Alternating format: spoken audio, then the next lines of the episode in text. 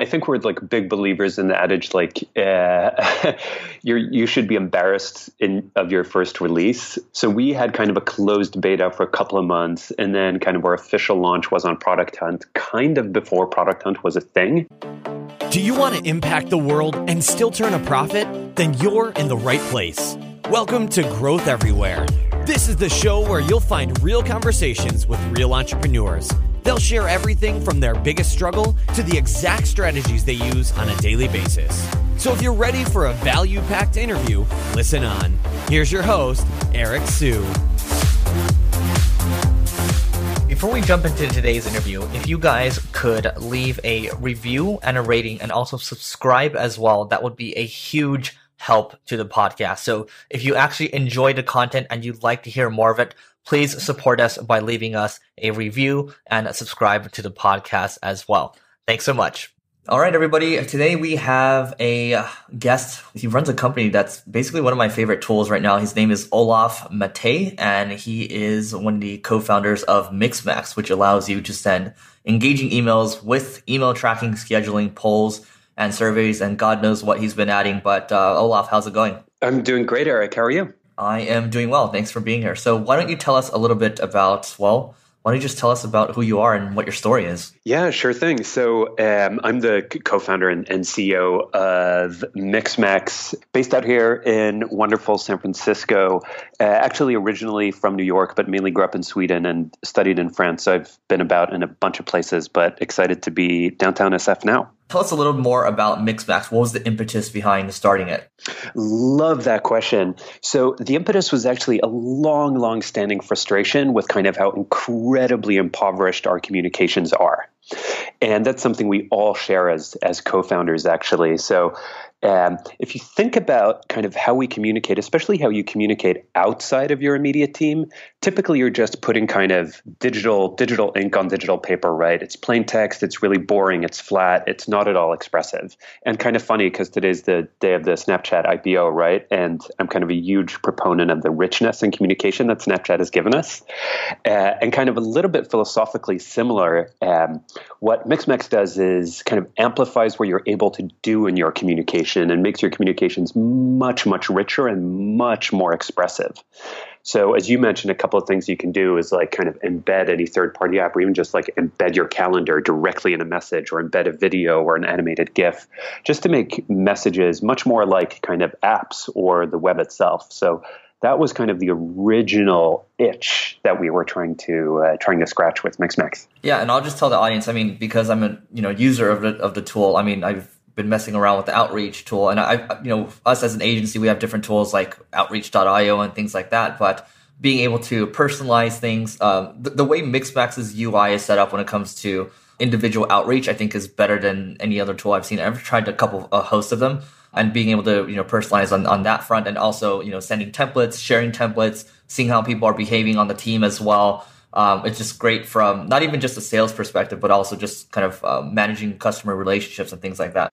Yeah, that's so great to hear. And that's actually one of the kind of core things we're here to fix as well. And it's kind of funny if you think about kind of developer workflow, or even how you work within a team, right? You typically have a lot of transparency on what everyone on the team is doing, especially as a developer, right? If you're using GitHub, which like most of us are. But then it's kind of weird because in non-engineering roles, typically it's really hard to understand what other people are doing on the team. So with kind of a lot of the analytics and kind of sharing features that we have within your team, you get like full visibility on kind of who's talking to who and what the state of different conversations are. Awesome. And how much does Mixmax cost? It depends a little bit on your needs, but everything from $9 to $65 per month. Got it. Okay. And how many customers do you have? What are, tell us about any numbers that you can share around the business. Yeah. So I'm excited to share that we have more than 5,000 customers, growing at a really, really healthy rate, north of 20%. So we're really excited about that. And it's kind of happened on its own, actually. We just brought in someone to help us on the sales side a couple of months ago. But apart from that, it's kind of all been self-serve, which we're really excited about. Yeah, I don't even know how I heard about you guys, but I'm just a customer. So I whatever you guys did, it's I guess I should ask, how did you go about acquiring your first, let's say, 100 paying customers? Great question. So we had early on, I think we're like big believers in the adage, like you should be embarrassed of your first release. So we had kind of a closed beta for a couple of months, and then kind of our official launch was on Product Hunt, kind of before Product Hunt was a thing. And that kind of the only reason we heard about Product Hunt is because we met someone who like worked there at some dinner who was also trying to get like Product Hunt off the ground back in the day. This was roughly almost 2 years ago, actually. So I think that actually helped us in our launch, because it got us in with kind of a early adopter tech-savvy community that might be more forgiving of quirks in early versions of product. Got it. And the 5,000 customers you have today, are these all paying? Yes. Got it. Wow. So those are customers, not necessarily users. Because obviously we have there is a free plan of Mixmax as well. So I'm looking at this. I mean, you guys are charging anywhere from $9 to $65 a month. And what's like the average? So that will actually depend a lot on the type of user you have. But kind of on average, it's $25, $30 per customer. Got it. Okay. So, I mean, you know, people can extrapolate those numbers out to figure out your MRR numbers kind of roughly in those ranges. In terms of customer acquisition nowadays, what's working for you now? For us, actually, it's still largely based on word of mouth and how the product works. So what we see is kind of someone starts using it in a company, and then it gets shared kind of within the pod that you sit with, and then it very much grows from there. Yeah, so that's actually kind of the biggest growth driver for us.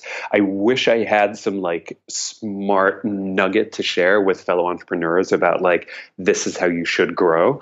I guess we've just been incredibly product focused. So a lot of low hanging fruit for us to chew off on the marketing side. Great. So it sounds like you have a salesperson right now. Do you have anybody handling marketing? We do. Someone who joined 6 weeks ago. Oh, wow. Okay, cool. That's exciting. Yeah, definitely. And we're hiring through the wazoo for kind of all roles, from engineering through to building out our sales and marketing team further. So if there are any listeners who are interested, shoot us a note, olof@mixmax. Great. And this is all in SF? This is in SF. For engineering roles, we're able to do remotes as well. Cool. Makes sense. All right. Awesome. And tell us about one big struggle you faced while growing Mixmax. Wow. The interesting thing is, I think as a startup, kind of you have ups and downs daily, and there's almost daily kind of a new unanticipated struggle. And that I think is just kind of part of the joy of doing a startup and even just like working at a startup, right? So, I mean, kind of, I guess like a bigger overall goal of something that's really important for us, since we're growing the team so fast, is a couple of things that are really top of mind for us. Like just how do we grow the team fast enough with like incredible people? Kind of a litmus test we have for growing the team, and this might sound a little bit freaky, is could we work with this person for the rest of our lives? And that's just a litmus test in terms of, you know, being really excited about working with someone. So I think growing the team is kind of like with the right people is just a kind of a constant challenge, struggle that every startup has. Totally important, and totally agree with that. It's interesting, people have, there's the beer test, right? And then, it evolves into the barbecue test too. So those are the two tests. But yeah. I think the rest of your life thing really causes you to think about it at a much deeper level. So when you think about that, I mean, what traits are you looking for to consider if you're basically deciding if you want to marry this person, right? Yeah, I guess. And that's one thing I think is really interesting, as you mentioned, kind of beer and barbecue test. We're kind of like, the beer barbecue test has kind of been legion in the startup world. I think we're a little bit like, we don't really buy into that philosophically. The way we think about bringing new people on is, does this person add something really unique to the team? So it's more about how does this people contribute and like expand the culture of the company, not does this person necessarily fit in, quote unquote, with the existing culture. So I think that's a little bit of kind of an important mindset difference. So I realize I probably didn't answer your question precisely. No, it's totally fine. I think what you're saying is you're looking for people that bring a unique perspective or add, a unique kind of value to the company, right? Yep. And then kind of apart from that, I think there's some kind of like overall criteria or like characteristics we look for in teammates. Like a big one, obviously, at a startup is kind of this overall thing of being like really ambitious, self-directed, independent, having a lot of drive. because you just need to kind of like jump on things and get and create outcomes for customers, right? And then from there are kind of a lot of other values we look for in teammates, like really good communication skills, being a really considerate individual, being creative. So those are some other characteristics. Awesome. And speaking of being creative, I mean, you guys are, you know, constantly layering on, you know, newer features. How are you prioritizing these different features? Because I'm assuming you guys have a lot to, you know, go through. Well, I'll speak about just as a high level, and then there's like one or two things that it seems we do kind of uniquely. So kind of first of all, for product prioritization, and to say this as a former product manager, it's really an art. So there are a couple of different kind of inputs to that, right? One's the vision for the company. For us, it's becoming the kind of platform for all of your external conversations. So your vision guides you. Then, of course, we get a ton of input from our customer community and our user community, which is awesome. And often with that input, right, you have to understand, you have to kind of listen through the lines and understand what are they actually trying to achieve. Because often people will articulate kind of requests in terms of a specific feature request, but they might actually be trying to achieve something different. And then we have a lot of kind of internal ideas and input that comes up as we use the product ourselves and as we build it. So those are kind of, I think, three different angles that help guide the roadmap. A very like concrete tactical thing that we do, and I'm curious how other companies do this. When we get feature requests, or when we kind of understand that a customer is trying to do something and the product doesn't really do it today, we typically file an Asana task, or when we have a bug on something as well, we'll like file an Asana task. We'll actually document who the customer is or what the domain is that's asking for this particular feature or help with this particular issue. And what's nice is then when we actually ship the feature, we reach out to them individually, or rather with Mixmax sequences, and we say, hey, you know that thing you asked for, you know, last week? Well, now it's actually live on the in the product, and here it is. So it's just a really nice way to engage the community, and for us, a pretty lightweight way. Interesting. Okay, I love it. What do you? Is there one specific tool that you use to manage, you know, your product roadmaps? I mean, you have Asana. It sounds like it's good for project management. Is there anything else that comes to mind? Not really, to be honest. I think we're a little bit old school there. Like we're kind of fans of like we have internally a you know, product vision doc kind of for 2017 that we refresh on a somewhat regular basis. We have a short-term like product roadmap doc, actually Google Docs. So we're probably a little bit old school in that regard. Then we did like very sophisticated users of Asana, which we use as kind of both a task manager and a bug tracker. Cool. Love it. What's one big change you made in the last year that has impacted you or your business in a big way?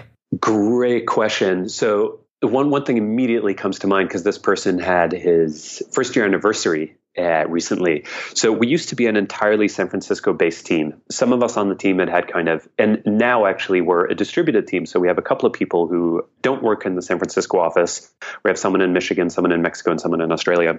Being a distributed team was one of the best decisions we ever made as a company. And we were really, really skeptical doing this at first. But the way it started out for us was, we get a lot of inbound for people who want to work at Mixmax. Typically, as everyone knows with inbound, it's not, well, you kind of have to sift through to find the really, really high quality inbound that you get. But we got inbound from this one person on the team who was not based in the US. And we decided, hey, let's just check it out and see if it can actually work to be a distributed team. And so we interviewed with this person, Itabena Tabi, incredibly awesome, and we brought him on, and it just worked great to be a distributed team. It brought all kinds of hygiene, in terms of, you know, starting stand-ups on time. It drove hygiene in terms of, you know, documenting things properly in Google Docs or sharing information in Slack the right way, or, you know, better documentation in Asana or wherever it is. So just brought a lot of hygiene in the team. And then I think it's also actually really fun to be a distributed team because just brings more diversity and different points of view into the mix. You know, it's interesting. When I was at Treehouse before, our team was 60% remote, and I was one of the remoters, and I thought it was great. And, you know, I like to work independently. I just, you know, I can figure out what I need to do. And then when I came into Single Grain, the mistake that I made was, you know, most of our team was actually in-house, and I switched it to remote, like just like that, without even considering that some people couldn't work remotely, so, and people have different personalities, right? And what I found from an agency perspective, we had to switch it back to having at least the people that are doing the marketing work. For me, at least, I have to put them in an office environment where they can collaborate with each other, and they're doing the creative stuff. But I think if it's designers, developers, I think generally they can work well remotely. What's your take on that? Yeah, 100% agree. And I'm really looking forward to having kind of our current perspective on that challenge and be proven wrong. Just like initially we were really skeptical about the company being able to work productively as like a in part distributed team.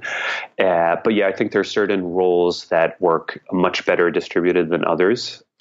And perhaps the other thing I think is a little bit under that people often don't talk about with remote work. It's really a matter not just of the role, but of the kind of personality of the person who works remote. Typically, and this I hear from other companies that have kind of successful remote work programs too, it's people who work remote are typically, a good couple of years out of college. They're typically a little bit more senior. Some of them have families. Everyone on the Mixmax team who works remote has actually worked remote for multiple years before. So they know it's a way that they're able to be really productive, and they have, the right setup with a home office or an office away from home or things like that. So I wouldn't recommend even for just engineering roles, people who have I think it's an acquired taste and an acquired skill. That's a great way to put it. I totally agree with that. And also at the same time, you can't hire interns that have never worked remotely too. I think you got to look at the past too, and if they've actually had success with it. So I totally agree with that. And one last thing on that, Eric, actually, one thing that we do, and this was just someone who recommended we do it. I think it was Automatic, the company behind WordPress, which is highly distributed. And we took this from their playbook, which is when someone joins who's going to be distributed, we bring them on site for 1 to 2 weeks when they start, just so they can meet everyone else in the office and kind of get properly onboarded. And typically also we do 2 team offsites a year when the entire team comes together. So smart. I know at Treehouse we did those offsites, but bringing them on board for a week or maybe 2 weeks or so on site, that's super smart. I'm going to steal that. Okay, cool. So nice. How old are you right now? I'm 36. 36. Okay, what's one piece of advice you'd give to your 25-year-old self? God, good question. Take more risk. I think when I was younger, I was might have been a little bit more status, for perhaps a lack of a better word, status driven or risk averse. And I think it's because when you're young, you don't kind of have anything on your CV that's kind of really strong. And then at least back then startups kind of didn't exist as a thing. They might have existed in San Francisco, but definitely not as a thing elsewhere. I think I was afraid of doing something that was a startup because it would look bad on my resume. And I think there's been a big sea change now where unfortunately in San Francisco, the climate is such that kind of doing a startup is what you should do for your resume because it's the best way to 10x your learning in a really short period of time. So I'm happy that's the way the world works now because I think people have much better opportunities than they did when I was 25. What's one new tool that you've added besides Mixmax in the last year that's added a lot of value? So I think that might actually be a SaaS analytics product called ProfitWell. So when you're starting out a business as an entrepreneur, you're probably using Stripe for your billing. And very quickly, you're hey, how much money am I actually making across different plans and kind of what's my retention rate, et cetera. And ProfitWell was an incredibly slick way of just getting great visibility on that. And there are other products like that. There's a product called BareMetrics. They blog quite a bit about kind of SaaS metrics. And then as you get more sophisticated, you probably want to switch to other products like Recurly or Chargebee or Zora or things like that. But that was one product that was really helpful to us to get visibility in the business. Cool. And what's one must-read book you'd recommend to everyone? Oh, that's really easy. Sorry, this is not going to be tech-related at all. I would really recommend Mary Beard's SPQR. So Mary Beard is a historian of antiquity in Oxford. She also has a number of YouTube shows. She's absolutely incredible and fun. And she's written a number of books, of which I've read all. And a great one to start with is SPQR, which was kind of the shorthand name for the Senate and the people of Rome. So it's a history about the Roman Republic through to its demise as it turned into an empire. And it's eerily relevant in our days today, actually. Cool. And so what have you gotten from it? Well, I think the joy of kind of for anyone who's into history, it just gives you a lot of perspective on your day-to-day and kind of what society is like day-to-day. So I guess this goes a little bit outside of the kind of context of Mixmax or like startups and businesses. But we tend to think that everything we see is like really new and unprecedented. And in some ways it is. But in, I would argue, kind of most ways, people 2,000 years ago were tackling the exact same societal challenges and had the exact kind of had similar political issues and debates that we're still struggling with today. What blog or publication do you tune into every day? And could be a podcast too, just one. That's actually going to be Twitter. So Twitter is kind of has turned into my RSS feed. So I don't actually have a particular one that I go to. But I use my Twitter feed for that purpose. Same here, because it's so well filtered, right? Yeah, so somehow it just got incredibly relevant. Totally. Cool, man. Well, Olof, this has been great. What's the best way for people to find you online? So probably the best way is to follow us on Twitter, actually, speaking of, so at Mixmax. And you can get in touch with me on at Olofster, Olofster.